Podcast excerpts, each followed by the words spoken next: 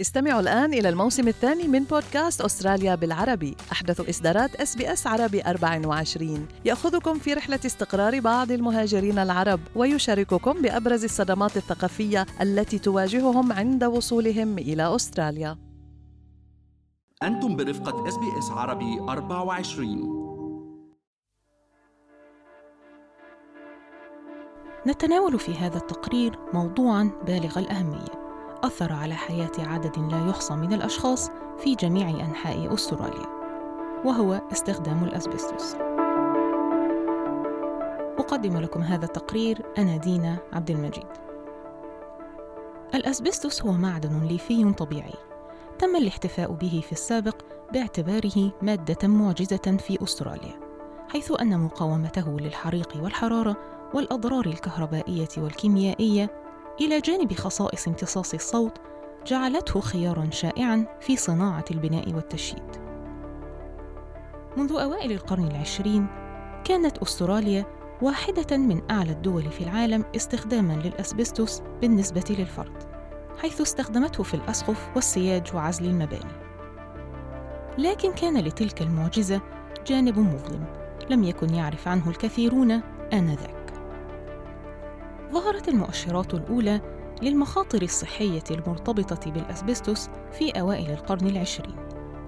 وبحلول منتصف القرن العشرين ربطت الأدلة المتزايدة الأسبستوس بحالات صحية خطيرة.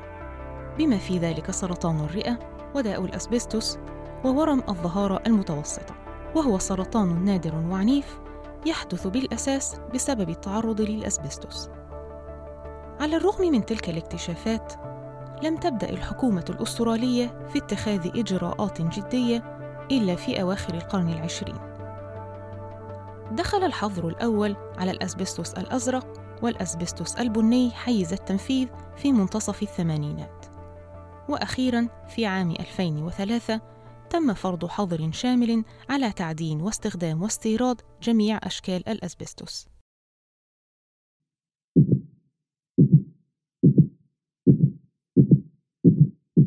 المخاطر الصحية للأسبستوس تقشعر لها الأبدان.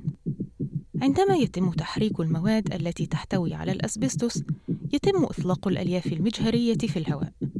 بمجرد استنشاق هذه الألياف، يمكن أن تصبح محاصرة في الرئتين، مما يسبب التهابًا وتندبًا، ويؤدي في النهاية إلى مشاكل صحية خطيرة، أحيانًا بعد عقود.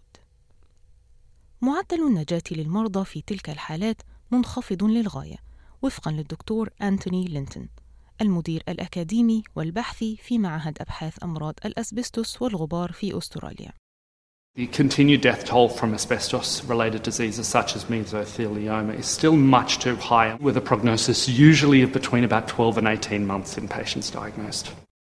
لكن القصة لا تنتهي عند هذا الحد. لا يزال الأسبستوس إرثًا مؤلمًا في أستراليا. حيث ما زالت آلاف المباني بما في ذلك المنازل والمدارس والمباني العامة التي تم تشييدها قبل الحظر تحتوي على مادة الأسبستوس. وهذا يشكل مخاطرا مستمرة أثناء أعمال التجديد أو الهدم أو الكوارث الطبيعية مثل حرائق الغابات والتي يمكن أن تطلق ألياف الأسبستوس في الهواء. Yes, parents have a right to be extremely concerned. I would be also, I am. as as minister, you know, for these kids. This is this is wrong. And this contractor in question now is being seriously investigated by the EPA. It is a seriously unlawful act to contaminate mulch with something like asbestos. في كل عام يتم تشخيص إصابة مئات الأستراليين بورم الظهارة المتوسطة والعديد من الأمراض الأخرى المرتبطة بالأسبستوس. يمكن أن تصل فترة الكمون بين التعرض والمرض إلى أربعين عاماً. مما يعني أن الأشخاص الذين تعرضوا للأسبستوس منذ عقود مضت يمكن أن لا تظهر عليهم الأعراض إلا الآن. يموت حوالي 700 شخص بسبب ورم الظهارة المتوسطة في أستراليا كل عام. يوضح الدكتور لينتون أبعاد هذا المرض. So many of our patients who were exposed as young men or young women are now being diagnosed at age 50, 60, 70 years old, many decades after their initial exposure. Unfortunately, for the majority of patients with mesothelioma, we don't identify their disease until it is already very well established. تتواصل الجهود المبذولة لإدارة وتخفيف مخاطر الأسبستوس. تطبق الحكومة الأسترالية إلى جانب العديد من الوكالات لوائح صارمة بشأن إدارة الأسبستوس وإزالته والتخلص منه. كما تؤكد حملات التوعية العامة على أهمية التعامل المهني مع المواد التي تحتوي على الأسبستوس. الموضوع لا يتعلق بالتاريخ فحسب، بل يتعلق بصحة مجتمعنا وسلامته اليوم. وبينما نواصل التصدي لهذه القضية المستمرة، يبقى السؤال: هل نفعل ما يكفي لحماية الأجيال الحالية والمستقبلية من الإرث القاتل للأسبستوس؟ قدمت لكم هذا التقرير دينا عبد المجيد.